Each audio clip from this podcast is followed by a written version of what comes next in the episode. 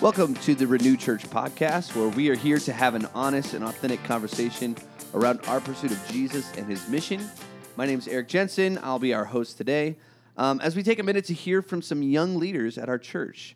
So, we are going to talk about how this upcoming generation of leaders connects with Jesus and the world around them. So, before I introduce our guest today, I just want to take a minute and remind our church of some upcoming things that are going on that we're really excited about. Um, leadership is a huge thing in the church. It's a huge thing in our church, just like any other. And we are going on the offensive. We are trying to figure out ways to develop new leaders and to equip them to be uh, ministers or, or, or pe- work in the workplace or raise kids or whatever it is that they're going to do. Uh, we want to just equip them through the Bible uh, with uh, education. And so we are starting the Great Commission Bible Institute. Many of you guys, our listeners, know that. Um, and we are joined actually with uh, three people who are going to be a part of that that ministry, that uh, that leadership training, that school. So um, I'm really excited to introduce them, um, but I'm also really excited just to see how God uses this leadership uh, development resource that we have and uh, this partnership that we have with GCBI down in Sebring, Florida. So uh, first of all, I just want to introduce uh, Pastor Andrew Wood. And while he isn't a GCBI student, um, he's going to be contributing to mentorship and leading uh, some groups and stuff like that uh, um, during the whole year, and just kind of be a, a, general resource. So, and he really he's under thirty, and that was the cutoff for this worship in the next generation podcast. Yeah, well under thirty. Well under thirty by like four months or yeah, about that. Yeah. so, welcome, Andrew. How you Thank doing, you. buddy? I'm doing really well. It's Awesome. nice to be here. Yeah, glad to have you. Um, and I should point out too that uh, Pastor Andrew has recently taken over uh, as campus pastor for our Milton campus, and, and we're really excited about that, man. We think you're going to do a great job, and if you don't, then we'll beat you. I think is that's probably the the course of action that Beat we'll me at what? nothing. Arm right. wrestling? I don't know. Maybe. Um, also on the podcast here, we have uh, Chad Fugere. Uh, Chad is going to be a GCBI North student, and uh, you've been leading at Maverick Youth. Uh, you've also been the drummer at Milton for a really long time. Yes, sir.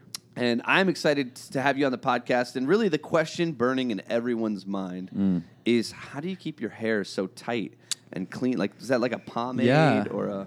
Yeah, I mean, it's it takes time, you know.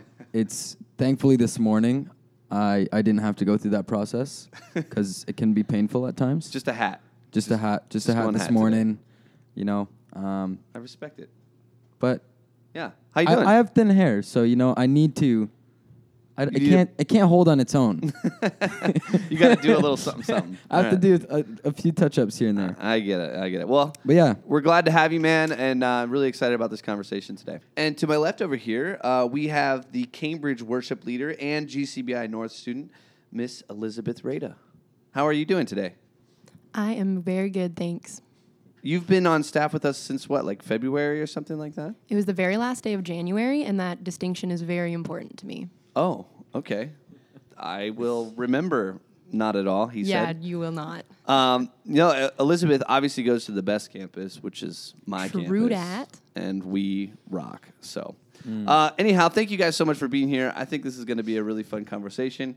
Uh, I'm really looking uh, forward to seeing what insights you guys have uh, just in this this topic, and uh, yeah, hope, hopefully we'll have a little bit of fun too. So, Yeah. um, so let's talk about worship a little bit. We know that worship is a little bit of everything. For those of us who joined us in our FAQ worship series, which you can find on YouTube, um, we know that it's like more than than just music, time at church.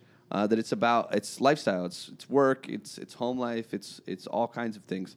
Um, and I just want to know from from you guys, and maybe we can just kind of go around. Um, what connects you with Jesus the most? So we'll start with Chad.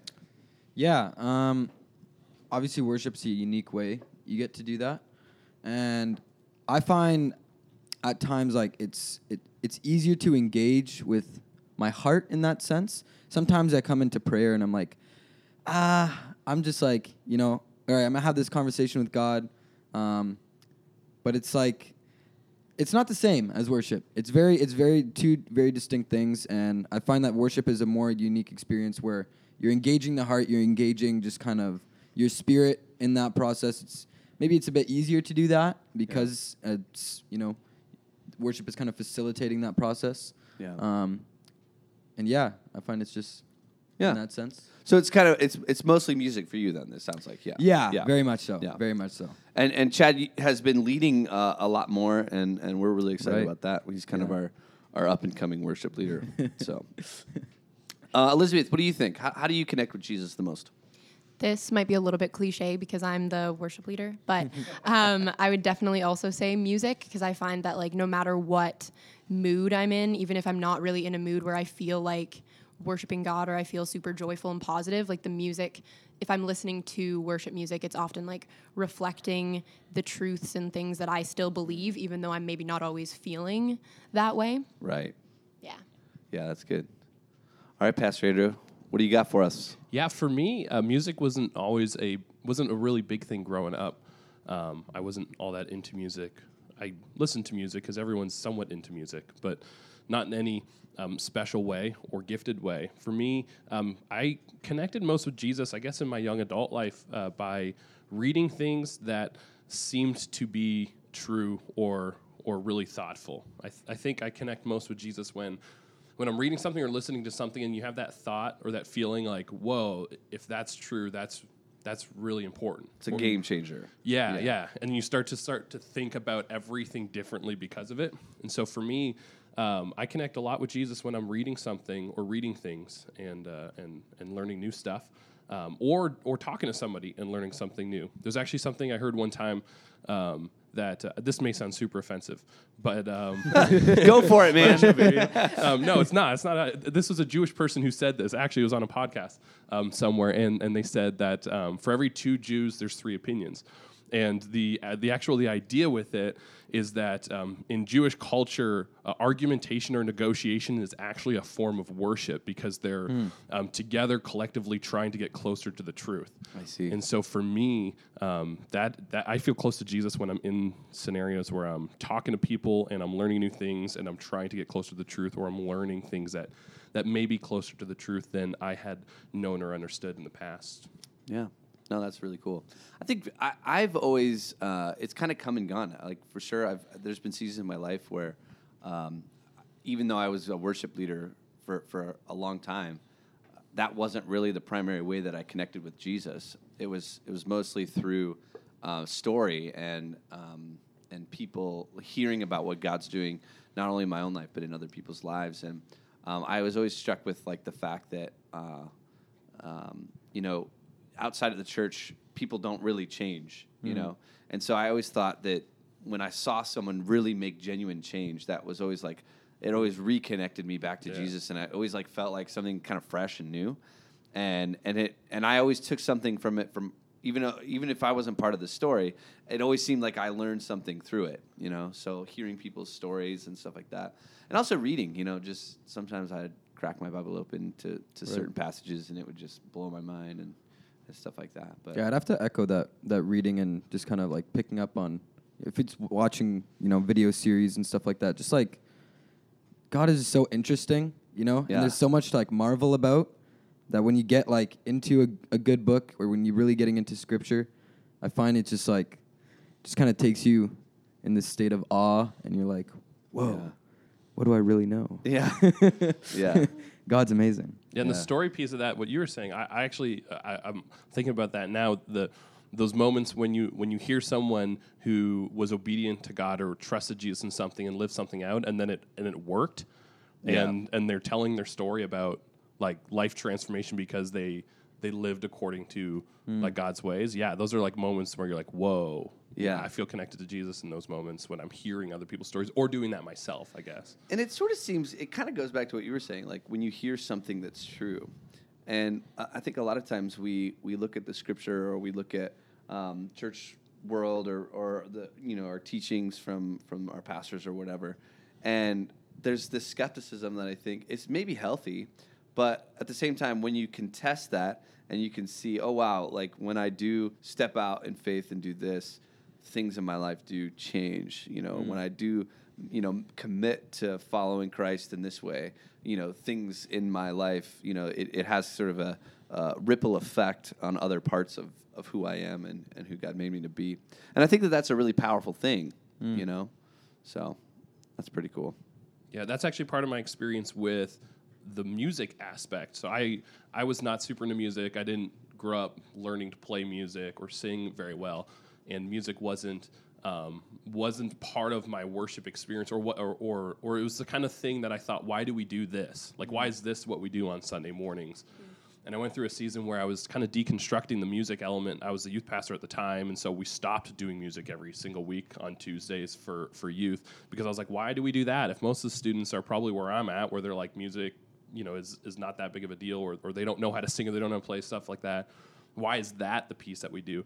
And it was actually when I started to just do the music or just sing or just like give myself over in obedience Yeah. um, to God in those moments, like we're singing together as a congregation and it's what we do. So I'm going to do it and I'm going to do it fully. That's when I actually started to embrace the the music part of worship or the Right. praise part of worship more and started to actually um, connect with God a lot more through it was actually Right. just an act of obedience Yeah. um, in, in singing praises and stuff like that. Um, you know, Yeah. Right. So That brings up an interesting question too, because like how what are some ways that we've you know I think we naturally connect with God in different ways that we maybe have a proclivity to connect better in, in one way or another. Um, what are some ways, like Andrew was saying, what are some ways that we've been challenged in our connection with Jesus that uh, we found really enriching? You know, like that maybe we've never uh, maybe we've never spent a long period of time praying, or maybe we've never fasted before. So, you know, something like that. Is, is there anything uh, for you guys that um, would be like that? Um, something that I'm sort of trying to like improve on is is like the prayer aspect of it, and I find that oftentimes I can get distracted when I'm praying, and like I'm trying to pray, but then all of a sudden I start thinking about other things that I maybe I feel like I should be doing, and so I've found that what's really helpful for me has been like journaling my prayers because then if I do get distracted, all I have to do is just look at the page again, and then I was like, oh yeah, that's where I was, and then I just kind of keep going, and it helps me to kind of stay focused. Yeah. See, my ADD is so bad that I, f- I forget where the journal was to begin with. So I've never been a good journaler. Yeah, Chad, do you have anything to add to that? Yeah, I think um, I think trust has been a big one. Like it's been something that God has constantly shown um, me to like keep taking steps in and like keep pursuing that. I have a tattoo of Proverbs three five: Trust in the Lord with all of your heart and lean not on your own understanding. And I I knew the weight of that, um, getting it. That's why I was like, okay, this is important. But at the same time, I was like, this this verse just keeps on showing me God in different ways, and God keeps on, you know, revealing Himself to be like, no, you can also trust me. You, you can give this to me. You know, you can you can just trust me in in the process of work, in the process of relationships and and church and life, and where you're gonna go in, in your direction. And I feel like there's there's always a challenge in that, right? We always are consumed with ourself and, and trying to control things with our with ourselves and and orchestrate things on our own. And I think that's like a constant thing that that he he shows and and yeah, it's just Yeah. it's cool. No, that's awesome. Trust is a big deal. That's for sure. That's awesome. Um, so one of the things I wanted to kind of shift our, our, our conversation towards a little bit is um, one of the things we all mentioned in one way or another is a creative expression. You know, we all mentioned worship music at some point. Um, in in Andrew being stretched in that, and like kind of us coming from a worship leading background. Obviously, we kind of have that um, that piece, but. Uh, I wanted to just talk a little bit about the creativity of worship. I was reminded recently, one of my favorite stories is the first time that the Holy Spirit ever moved through a human being was when uh, Bezalel and Aholiab were making the implements of worship. He actually, the Holy Spirit came upon artisans and they sculpted and crafted and carved and and you know goldsmithed and all this stuff these implements that were made for worship. And i think that there is a sense of creativity and worship that you can't really get away from. Um, so uh, when we think of worship as music i don't necessarily think that that's a bad thing. Um, and so i guess my question here is when when we're looking at uh, worship and engaging the next generation, how can we use creative outlet? How can we use music or whatever it is to to sort of engage the next generation? What do you guys think? Yeah. Um, I think now nowadays there's so much variety of music, right? And I think music has become such a big part of the culture because of how accessible it is, and it sets the tone for what's in style, how you're talking with your friends at school, and stuff like that. And I think part of part of that is like the the next generation thinks like, oh, worship music or like worshiping God is just like these big Hillsong Yeah. songs, right? Where it's just like, oh, you need to be all out, like I don't know, Shout to the Lord, Right. all the earth, let us sing. exactly. So like, and and more recently, I've been like um, listening to a couple more like Christian rap artists, right? Because like before, I, I I would listen to um, more secular rap music, and being a drummer, it's just like I like I like beats. those right? beats. Yeah. Get my beat fix, and um, I found like some some of the bars that these like Christian rappers sing. I'm just like yo, like that's sick. Like it just like it gets me excited because like they're actually talking about truth and they're actually talking about the goodness of God and it's not talking about drugs, money, sex and all this stuff, right? And glorifying women. And so Yeah. it's just like there's other styles of music out there as well, not Yeah. just like the basic what we sing in church and all Yeah. that. And I think like the kids nowadays don't really think that that's also worship. you Yeah. know?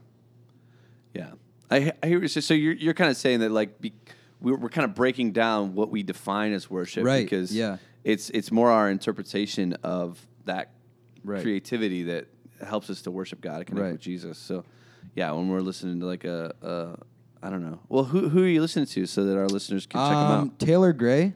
Yeah? He's uh Oh, Taylor yo Gray. Taylor Gray, OG. He's from uh, Columbus. He's just like a sick lyricist, and um, he's I don't know. I've like he's gotten like just better as he's Yeah. kept on going. He's not huge, um, which I also kind of like because it's just like more. Low key. Yeah, I don't know. We all are hipsters. We like our Right. before they were cool right. artists for sure. Yeah. Yeah, no, that's cool.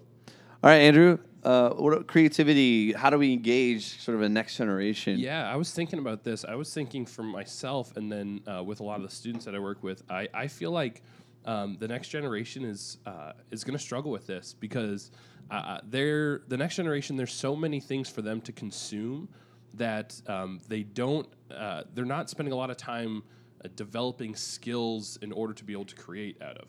And so creativity uh, isn't just just free expression. Creativity actually takes skill and precision and expertise, and that's stuff that's built over time. So, like for the example, being able to create a song, I can't just pick up a guitar and sing and, and create a song, right? Because I haven't learned the basics of it, and so um, I, I just I, there's nothing that can come out of me. I can I can think or feel certain things, but I can't turn it into something to to share with myself or with others because I don't have those skills. And, and I'm actually worried for the next generation uh, because there's so many things for them to consume that when you're consuming, you're not creating, right? When you're consuming, you're not um, you're not expressing. You're basically Right. taking taking in, and uh, and they're just distracted by a lot of things, and and they're not they're not bored enough to to learn something well enough to create out of it. So whether Right. it's painting or music or or whatever, right? And and, and so I'm, I, I guess and when I was thinking about this, I was kind of I'm kind of worried about about them. There's going to be far and few between of, of people who actually have the skills to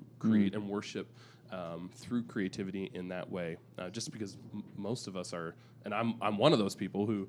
Uh, you know, who most of my most of my spare time is, is just consuming because I don't Yeah. have, have those skills developed. So I think what you said about people being like not bored is like you hear a lot of the of the big musicians back in the day. The reason why they got so good was because they just locked themselves in their room and learned how to do that. I remember watching the like Kings of Leon documentary and their bassist, that's what he literally did. Their friends were like, "Oh, I think we want to start a band, right?" And he's like, "All right, like I'll play bass." And literally locked in his r- locked himself in his room for days and like mastered the bass, right? like, but why? Because he wasn't distra- He didn't all have all these distractions to be consumed by. Yeah. Right. So like even like the raw talent that you can develop in being bored like that, right? Like well, let me just play piano or guitar or whatever for like Yeah. five hours because I have nothing else better to do. I It's think I've even said to you, I've said the most dangerous thing is a young man who's bored. oh yeah, Uh, but yeah. also the most potential is a young man who's bored Exact- or woman who's bored. Right, Sorry, exactly. But, uh, Yeah, I'm like, hello. no, but like you know, you have the most you know potential for destruction if you're bored, Right. Yeah. but you also have the most potential to do um, big stuff Right. if you're bored because you got the free time to just express and create and, and Mm. try new things. So Yeah. And I think that something that's funny in this like conversation slash response to this question that we're all having is that everyone is really emphasizing on like the music side of things, which I'm tempted to do too because I am very musical, but I think that like I just keep thinking about how people think that worship is music. And so, in terms of the creativity side of things, it's like if people aren't musical, like what you're saying, Andrew, then it's like a lot of times people, or especially like young people, they can think that they don't really have anything to offer God because people equate music and worship as like the same thing. And so it's like oh if i'm not musical then i can't worship god. And then there are like the distraction thing is huge but i think there is also such a huge emphasis on the musical side of things that people can just get discouraged and think that they don't have anything to offer. So, so can I ask you a question about like wh- how would someone who isn't musical kind of engage in a, in a creative way their expression of worship? um oh man Like I think that sometimes we we I think you're right. We do kind of like think that we're either born with something or we're not. And that because music is such a huge part of Christian worship expression, mm-hmm. we kind of sh- maybe shut that piece down in ourselves. And I think that that could be kind of a scary thing. So, like, I'm thinking of things like, you know, visual art or whatever, like, you know, uh, poetry. You know, some people who Oh, ha- yeah. can't sing a note could do other things, you know. Yeah. Are, are there experiences like maybe that, that people in the next generation could, could find outlets to kind of create and express themselves through worship? Yeah, I think there like visual art is kind of coming back in certain ways. Like there's there's a lot of stuff about like different forms of lettering and Yeah. different stuff like that. Um, and yeah. there, Those journaling Bibles that all these, yes, you know, like you get yeah, all these everyone like cool is things. so into. I I want one of right those so bad, but yeah, that would be so cool. So yeah, I think that's that's a huge thing. yeah. Yeah. I think they just like they don't see it as like something they can offer God. Maybe you know, like our worship. Like a lot of the time when I talk to the students, I'm like, you know, this is not for us. We're not playing for us. We're playing for God. We're we're bringing this for God, and and I think like especially with visual arts, you know, you can tell us you can tell many stories with that, right? And you can what you can do with song, you can also do very much so in a painting and in graffiti and whatever it is, right? And you can that's that's like an offering. Worship is is an offering of, of our of our time, our energy, our focus, and our concentration mm-hmm. towards that. And I think they don't maybe they just don't s- understand that it's like no, you can not just glorify God, but like you can give this to God as like, hey, this is like the talent or the abilities that you've given me, and I give this to you Yeah. in that. I glorify you in that. I love Yeah. that. Yeah. I think I feel like sometimes people think that if they're not good at something, then it means that like that can't be used as Right. worship. Like kind of what you're just saying, Chad. Right. I think that like people get discouraged in that way and like even if you're see i'm going back to the music thing now but like even if you don't feel like you're born musical like you, if you wanted to learn an instrument for the purpose of like glorifying god then it's Right. like you there's always the opportunity to learn different things too which i think is cool Yeah, I think that's actually a really good point. That Yeah. the actual development of those skills to be able to express yourself creatively is an act of worship in itself, right? Mm-hmm. yeah Dedication for sure. Yeah. Yeah. It's a sacrifice of time and energy and I remember Yeah. we did a few years ago. We did a series with the youth that what was called uh, "You Create." The, ups, the the youth youth youth group used to be called Upside, so it was called "You Create," and it was all about expressing yourself creatively. And some students did painting and stuff like that, but there's probably less students can, who can draw than can even sing, right? So Yeah. that's even more niche. But then there were students who just like most kids in Canada can write, right? Yeah. You, can, you can read and write, and so they wrote stories. Some of them were just really thoughtful stories. Some of them, I mean, most kids now have a have a camera on their phone and they Yeah. can take Right. pictures and videos, and they created these silly videos or these great videos and stuff like that. Yeah. Told stories through video. So I think everybody at this point has at least the tools to be able to create. I think part of it is the, is, is the confidence to use those tools and those skills that they already have to worship God. Yeah. Right. No, that's really cool, man. Um, now I know we've been talking a lot about the next generation, but I, let's shift our fo- like. Um, so first, I'm going to ask kind of a hard question. Uh, what do you think? H- how would you guys, as sort of our representation of, of the next generation, how would you guys challenge the previous generation when it comes to stuff like this? Like, what would you say to an older generation? How, like, what what would you want to see from them that would help you to sort of engage in worship in a new way? How could they lead the way for you? In other words, Right. I think. Uh, well, the, these are these are my assumptions or like what I what I know. Of, Yeah, that's fair of, enough. you know, previous generations and stuff, and some sometimes it, it was grown up of like, you know, you go by the book, you go by, you know, we worship. Um, I remember my dad was saying like, bands and stuff in churches didn't come in until like, uh, 15, 20 years ago or something like that, and it was still very much so like choir singing and you know singing out of books and stuff like that, and um, I think going into that um, I think they've embraced that culture now, right? Yeah. With with bands and and stuff like that. But even more so, a, lo- a part of my walk has been like, okay, like people worship differently.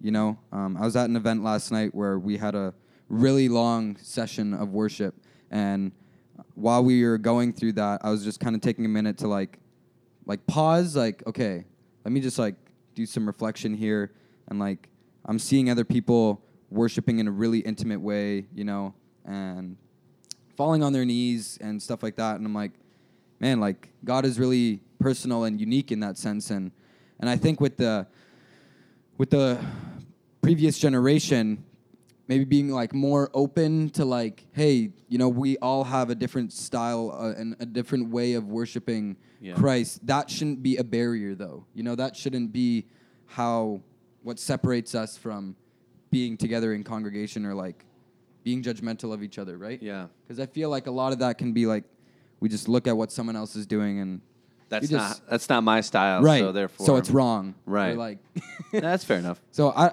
and that's again that's my Yeah. assumption of like it used to be more by the book, and I don't I don't really encounter many people now that are like, you know, Yeah. No, I, I think you shouldn't has- worship like that. there has been ser- a serious shift. I think you know the the the worship wars were fought a long time ago, and Right. um, and I think that's cool because like you guys are really the first generation that didn't didn't really experience that in a lot Mm-hmm. of ways. You know, that's how I grew up was you know singing out of a hymn Right. hymnal or whatever and, uh, in church world, and I think that that's it's kind of cool that, that we so um so I think I think that that's fair enough. Um, how, how could uh, how has that previous generation though taught us though? Like how have they led the Right. way? Uh, like let's think some positive things too. Yeah, my well, so my most recent experience, um, or my transition probably was like I explained earlier, was transitioning from deconstructing worship and why we do worship to to to doing it because it's just what we do and giving myself fully. And I think that's what previous generations actually did well. Uh, they get ragged on a little bit Yeah. for like, oh, you were just religious, so you just did it because it's what you do, and it was cultural, and you just showed up and read the words and sang the words and did the order of service and stuff like that. Uh, but there's actually something rich in just following the program and doing it because this is what we do. And there's Right. usually reasons why we do what we do. And, and really intelligent people and thoughtful people have, have made the decisions in the past where God's led them to do that in certain ways. And, and I think our parents' generation, our grandparents' generation did a really good job at modeling like, whoa, this is just what we do. And doing it. Consistency and Consistency and, dedication, yeah. dedication, obedience, rather than needing to be led by their hearts, right? Like, Right, yeah. Our generation is Yeah. more like, oh, I have to feel it, otherwise it's not real. And Yeah. they're like, what are you talking about? No, it's just what you do. Obey, Yeah. get in line, right? And uh, and I think there's some there's richness to that. I've Mm. experienced richness richness in my worship experience from from doing that and applying Right. that. So I appreciate the pr- previous generations for that. And that was a good culture too. Like the culture now, I I know with like uh, I think it's Young Life. Um, Yeah. Though they have like big international ministries, but like part of their program is is to connect with high school students and just get them to used to like singing in groups, like Yeah. singing with each other, right? Like not even worship songs, just like popular songs because it's like not cool to like Yeah. sing Yeah. together, right? Or like express yourself too much, like you know, don't like get too into it or whatever. And uh, they modeled that like amazingly, right? Like we're just coming together, no shame here. Like Mm-hmm. we're just singing. Yeah. Yeah, there's a culture of corporate worship. That that Mm. yeah, that's a huge that's a huge thing. And the Bible talks about that actually. You know, it, it says you know sing to each you know sing songs, hymns, spiritual songs to each other. It is part of what it means to be part of this faith family, right? So um, this next generation, you guys, um, you guys are kind of like Gen Z. I'm a little like millennial. Andrew's a little millennial. We're kind of like a little hodgepodge. Um, a lot of us though get kind of bad raps, you know, from from one side or the other, you know. And so I, I just want to hear from you guys. What are like the redeeming qualities of your generation, and what what do you guys kind of in your pursuit of worship in Jesus? Like how how has that connection helped, just from your generational perspective? Well, first of all, sometimes I wonder if we even have any redeeming qualities. but um, Small ones. yeah. Yeah. They're in there somewhere. Just like yeah, but seriously, like what hidden. what kinds of things uh, help you kind of connect with Jesus? I mean, I mean, the the thing now is like, we're we're all authentic, right? We all have our own individualism, and that's celebrated and that's encouraged. And I think that's a cool thing because a lot can happen in that, right? Like, you're not just kind of there is a flow of like what the culture thinks and what's the right way of thinking, but at the same time, like people who do pursue their individualism pursue it wholeheartedly and 100%, even if it's not for Jesus, right? Yeah. And so you do see change with that. You see empowerment with that. And like one thing that this generation does well at is is come together and and actually they they care to see change. Whether or not they actually act on that is like a different thing. Yeah. I don't know how much is Yeah. like acted upon, but I know that there's an actual care for change and a care to make a difference in the world and and even in their individualism, um, people unrelated to Jesus like can still find a way to come together. Like that's kind of like the whole idea, right? Like Yeah. let's come together even though we're all different and Mhm. it'll still be great and we can skip around and you know Yeah. Do But- whatever. There's probably then an o- opportunity for unity in our like that's what something that the New Testament writes a lot about Right. is about unity and like Yeah. even though we have differences of maybe theology or opinion or interpretation that we can still come around sort of and and, and celebrate one another. You guys think that's true? Yeah, I think the unity that we're going to experience or can experience is is a, is a more truer unity in that it's not just unity um, between people who are much alike, but it's Right. unity between people who are quite different or Right. unalike. So if we are experiencing unity, uh, it's a truer unity. Um, Yeah. it's, it's not it's not just like fake unity. Like it's not just conformity, right? It's it's it's genuine unity um, with differences. So Yeah. And we've Yeah. built that very much so in in the GTA and in Canada. yeah. I think just we take pride in that and like we're multicultural and we embrace Yeah. all that and we still come together as one country and yeah. you know. Well, that's one of the things that is is kind of exciting about Renew Church is that like we we kind of are in this um, the cultural cutting edge in some ways. Uh, we're we're really uh, on the on the front end of where culture is trending. Right. Um, so, how do you think that you guys, this generation, will have an impact in kind of shaping the movement of the future? Um, you know, even opportunities for the gospel and stuff like that.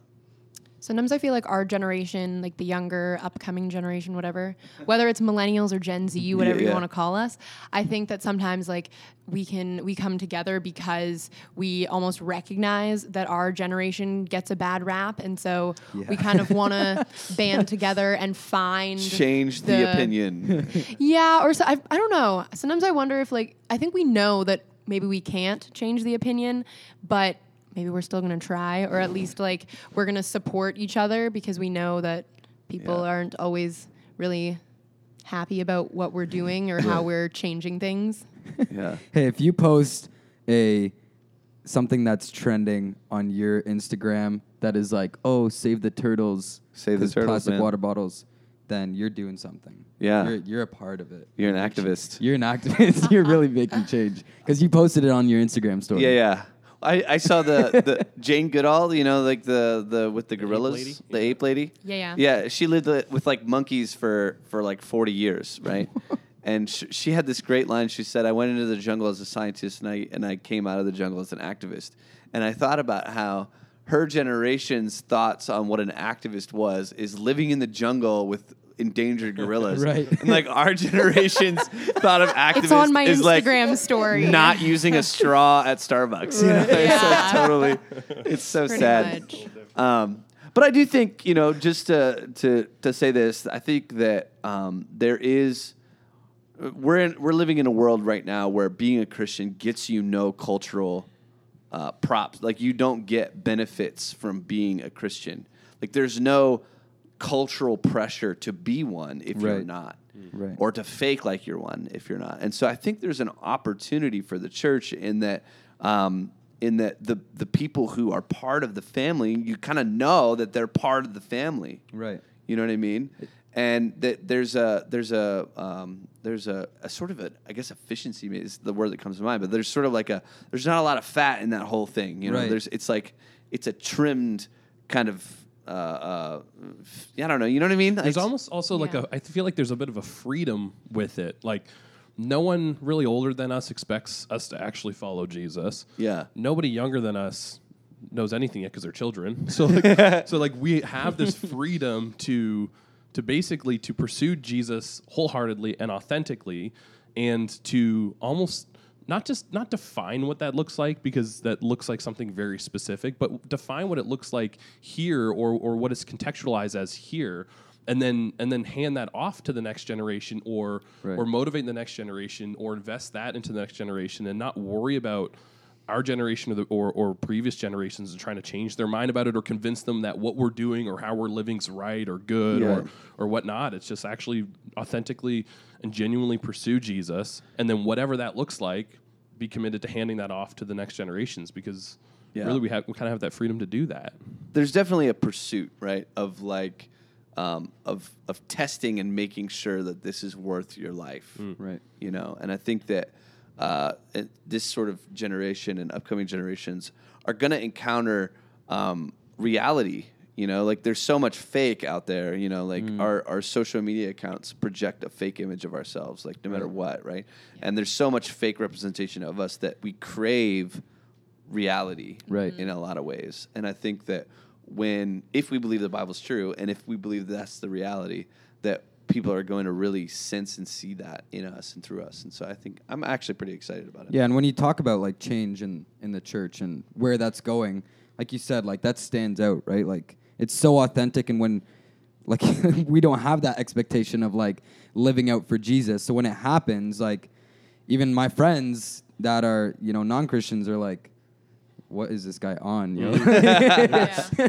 Where can I living get some? like completely counter lifestyle to what we've been like. You know, this is the norm, and this mm-hmm. is how you should live. And like when you talk about change in the church, I think that's where it's really gonna come into play the most, is because people are gonna notice that like, man, they're living actual truth. Like they they seem generally happy most of the time, even though it's sacrificial, or even though you know they're they're not yeah. going into you know going to the going out every weekend and Right. going to my friends because you know I'm lonely or like I mm. just need to be like comforted and Yeah. it's like they they see like wow okay like their needs are actually somewhere else Yeah. like here my needs are like I have so much to consume I have so much materialism around me that like I can fulfill those temporarily but they like they seem to remove themselves from that and that's where it makes it so much more unique and genuine and stand out Yeah. in that sense. And like, if people pick up on that, and if people actually join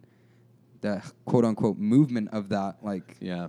then I think that's where Yeah. change can happen the most. And I think that's awesome. Um, so let's kind of redirect our conversation back to this idea of worship and stuff. And Right. I wanted to bring this up uh, just in our, our our conversation about uh, generations and stuff. Um, technology is a huge thing, right? We we it's it's shaped our society, it's reshaped our society a couple of times now, right? Um, how do you guys see technology impacting worship in general? Yeah, I think um, I think technology can help worship a lot.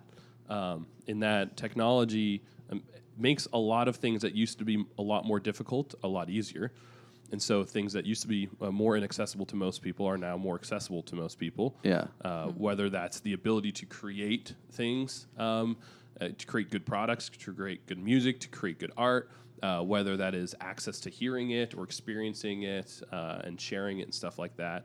Um, and so uh, technology uh, can help worship a lot because it gives Yeah. more people more access to creating and also consuming um, good God worshiping Yeah. know, art and creativity and stuff. And the communication side, like alone, you know, you think of the Apostle Paul. Like if the Apostle Paul had Snapchat, man, he would just be like killing it right now. He he probably what have would his streaks. streak be? I wonder. I wonder what his streaks would be. He'd probably be like 919 or so. Oh, really? Elizabeth, is Something that, like that. Interesting. Do Yeah, you think he would beat you in your streak of 919? Um, I mean, probably. we were giving Elizabeth a hard time about her streaks. What is a snap streak for people who don't know? Um, so it's pretty much like if you ha- send a Snapchat to someone and they send one back to you in like the same day, and then like you just keep building that up, and it's just like a daily communication. One snap a day. yeah, it sounds pretty much. like that. It sounds like a really deep addiction, is what it sounds like. Yeah. Sounds like dedication. really? Oh my goodness. I'm just kidding. One of my students actually described it as it's like trying to get a high score in a game. Oh, So really? She literally yeah, was but like there's honestly no point to it. So I don't even know why I'm like Snapchat. this. status. I never hear anyone know being yet. like, "Yeah, I have 628." That's But my you're too max old. You're snap you're streak." you're too old now. You're uh, you're old now. I'm, but if you but do, I'm it's older like- than him, Oh, you so are? I Oh, never just Yeah. have some problems. I guess we'll throw that, that discovering. theory out the window then. Yeah. Yeah, it's- maybe it's, I just don't use Not cool Snapchat enough. that often. Yeah, I'm not. I'm not that cool enough. I think that's Chad's more the lame is reason. what we're getting All right, at so here. so other than our Snapchat streaks, you know, like t- technology though, like for sure, I think that it, you know, interesting. It has a lot of opportunity. There's a lot of benefit. There is a, obviously a lot of distraction. I mean, Right. walk on any city bus, everybody's just staring at their little glowing rectangle, and that that's kind of it, it, it makes it hard to build new relationships in some ways. Um, we've seen it stunt people's growth just you know psychologically and like you know we pursue uh, the the the communal approval of likes and and upvotes and stuff like that. And I think that that can kind of warp us in some ways. Um, but but what like what else? How, how have you seen technology sort of impact your generation and and how can we use it uh, in a way that glorifies God?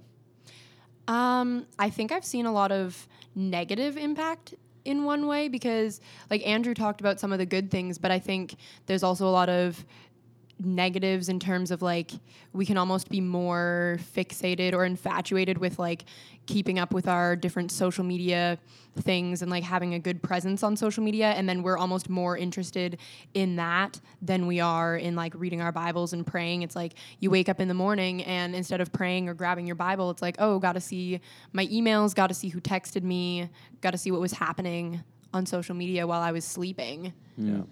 So Yeah. Like going going on your phone becomes automatic.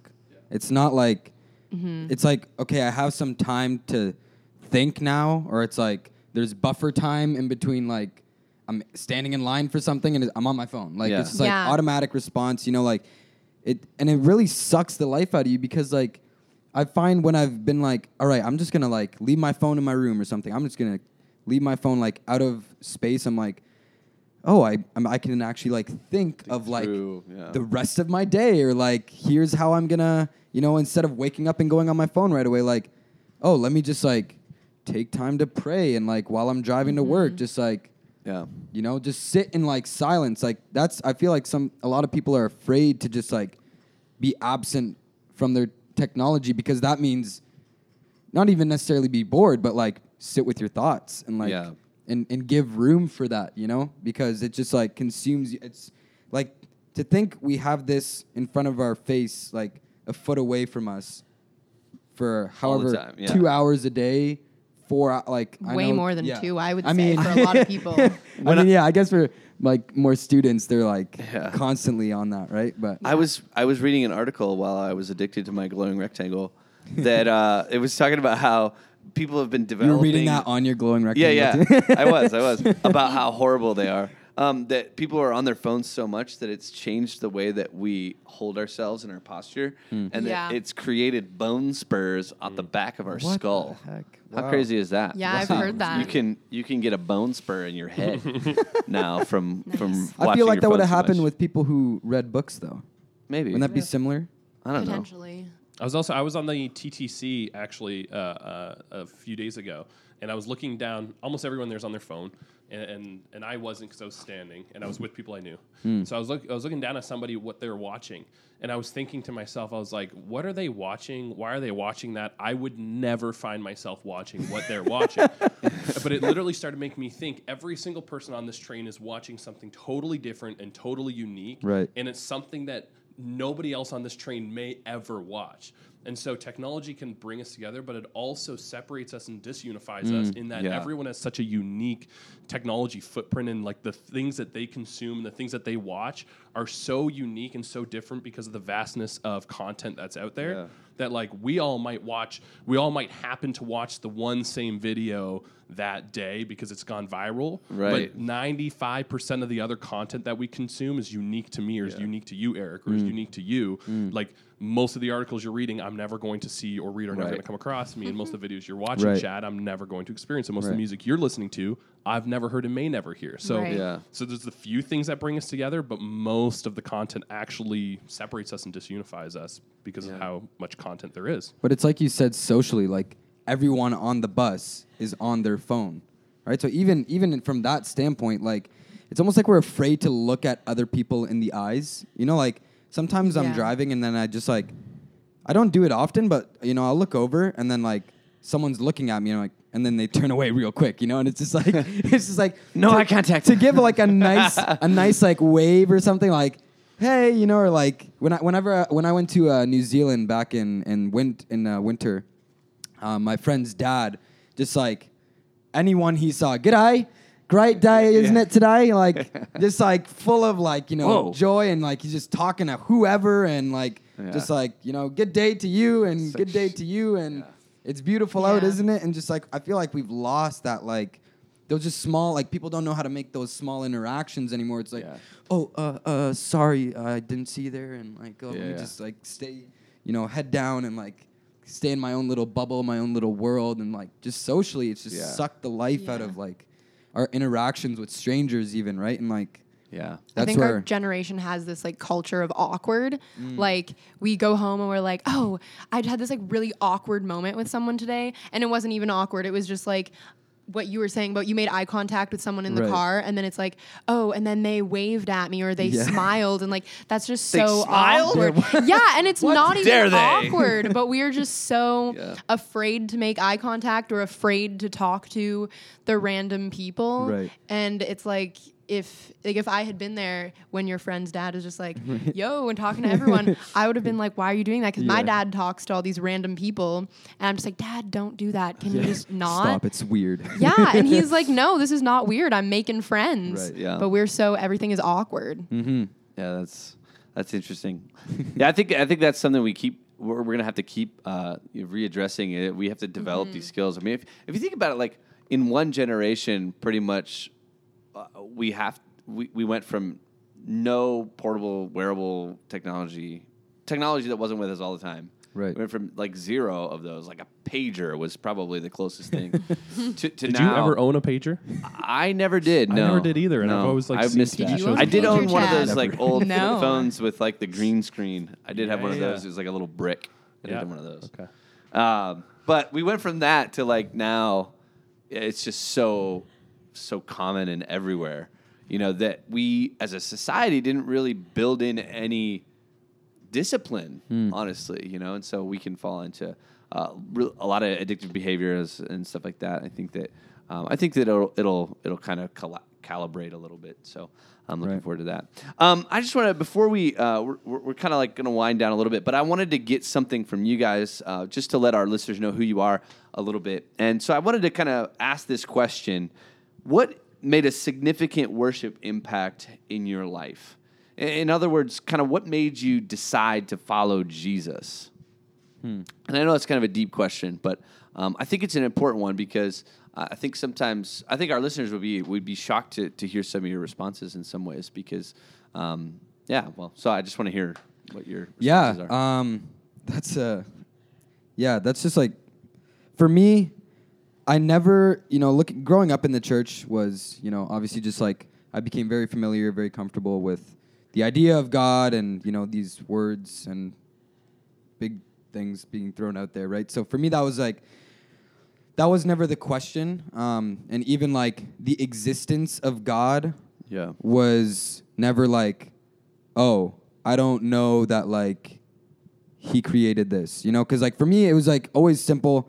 I just looked around and I was like, yeah, I'm pretty insignificant. You know, these mountains, these landscapes, like, are beautiful. This has design. This has someone who put it together. So for me, it was never like a question of whether or not um, God exists. It was more so like, how am I going to live my life out for him and when is that going to happen and what is that going to look like? And I think once I you know, I went through phases of just like I'm very experiential, so like I learned very much so through experience and I'm a 100% or 0% kind of person. So in that I was like, "Nah, God, like I'm not living for you right now cuz I'm being selfish and I'm being a moron." I'll get around to it. Right. Yeah. It's like you just chill. One like let me do me for a bit, you know. and like obviously, I came to a point where like, yo, that's just child. Like, who do you think you are? You know. and and I think once I realized like, okay, actually the lifestyle that God has for me and and that I can have now because of Jesus, right? Like the life I can live out because of the sacrifice of Jesus um, was just way better than anything that I was living before, right? And any type of fulfillment, any type of um, desire that I was trying to attain was just God was way better. Yeah. And so I think once I was just like, for me, it was just like coming to the point of like, all right, I give myself to you, you know. Yeah. And I think a lot of that can be the the main problem with with people is like they don't they don't they think they're not a slave to something. They think they're not sacrificing themselves to anything, and that they are in control of their lives. Um, which we all know is like we all worship something. We're all a slave to something, and I think once I was just like, I just want to worship God and I just want to be, you know, a slave to Him Yeah. for the rest of my life because that's actually going to bring full meaning, full purpose, full truth, Yeah. and and joy and peace and you know all the rest. I was like, yeah, hundred percent. Let me go. Yep. Let me Yeah. dive into that and then like, That's man, ever since the opportunities that have come from that have just been incredible and the like, the life change that you experience through through grace through mercy is just like Yeah. it's unimaginable. I think Yeah. people people don't think that that hope is real Yeah. and that you can actually attain that um, to some degree. So No, for that's me, it was awesome. just like, yeah, like all right, I'm gonna now I'm gonna follow Jesus because I'm ready to like commit myself to Him. Mm-hmm. Right. And Right. So No, that's awesome. Yeah. Thanks, man. Yeah, Elizabeth. Yeah, similarly to what Chad was saying at the beginning about growing up in the church, I had like that same sort of background and I'm someone who's like super relational, so I found that when I was younger, a lot of like going to church every week and going to youth group and all those different things was a lot more for me about getting to spend time with my friends as opposed to actually like living for God or like focusing on God and like similarly to Chad again, like I never it was never a question to me of like does God exist and all this. I just I listened to what was said and I sang the songs and all that. Yeah. And got all the knowledge and I believed it, but I never really questioned it or anything. And um I kind of ended up coming to a point in my life where I realized that my faith wasn't really my own thing, that I was kind of just just living under like the I go to church every Sunday and like my parents are Christians and I accepted Christ when I was really little, but like what does that actually mean for me? So I sort of came to a point in my life where I realized that I was going to have to decide is this actually what I want to be living for or who I want to be living for, I guess you could say. Um, and like if that if I do want to be living for God, like what is that going to look like and how is that going to change the way that I'm living my life? And I think there's a big there's a maybe I don't know how big it is. Kind of maybe it is, but like there's a difference between who I am now and like who I used to be when it was just I'm getting all this information and now I'm actually sort of living that out and having more questions and opinions as opposed to just believing everything and never having anything to kind of say back Yeah. about hmm. it.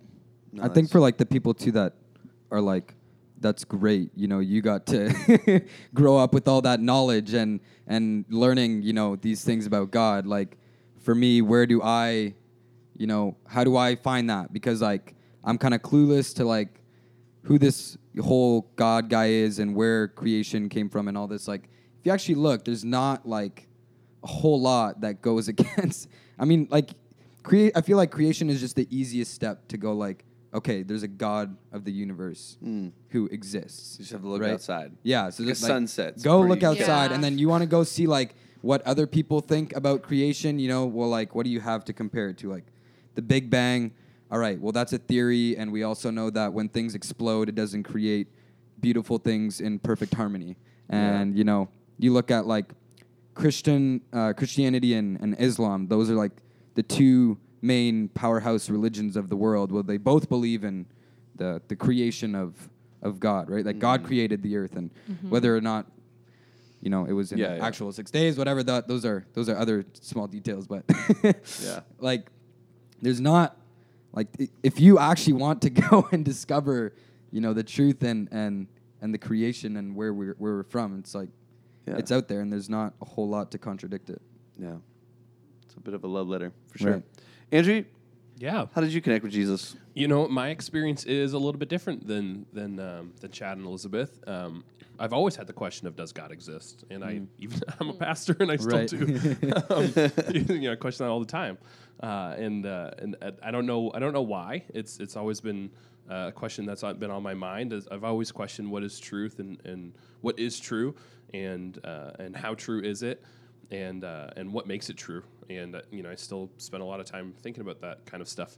Today, I did make a decision at one point when I was 17 to follow Jesus, and uh, and that was uh, that was because it was the best narrative that I knew at the time, and I still know today. It's the it's it's the story that makes the most sense of the world in my experience. It's a story that makes the most sense of why things are the way they are Yeah. and what the solution to them is and could be.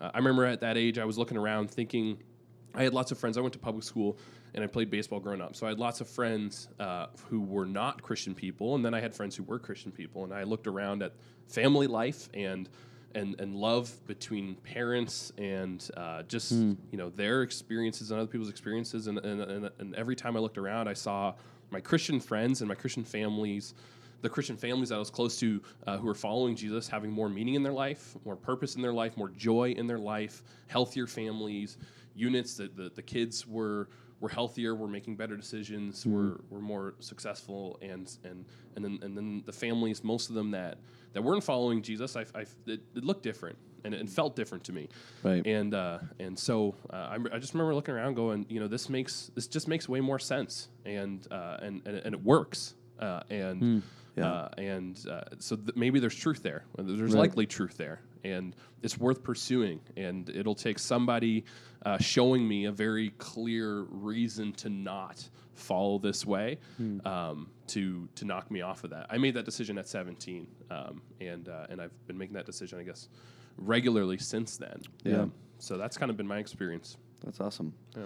Well, thank you guys so much for uh, joining us today. Thanks for for being honest, open. Um, that's like one of the things that we're trying to do uh, with this podcast, and just kind of, um, uh, yeah, just giving authentic answers to these questions. And uh, no, I really appreciate it. It takes a, it takes a lot to to just share your heart in that. Um, I am uh, really excited about uh, our next generation. I, you know, I see this GCBI. I see um, all you guys kind of stepping up in leadership in our churches, and uh, it makes me really happy to see um, you guys following Jesus, pursuing Jesus, calling your friends to follow Jesus. Right. And um, e- even though I'll probably be the guy in a wheelchair one day complaining about how loud the worship is, uh, you know, I, I, I can rest in the fact that uh, that I know that you guys are carry the torch and that you guys are going to pass it on to a, another generation. Um, of Jesus followers. So, thank you guys so much for joining us. Um, thank you guys for listening, and uh, I hope that you would subscribe and, and, and, and tell your friends about our podcast and make sure that we can get the, this material out there, this content out there. Um, and stay tuned for more content in the future. Thank you, Eric. Yeah, thanks, man. Woo! Podcast adjourned. Yeehaw. Woo.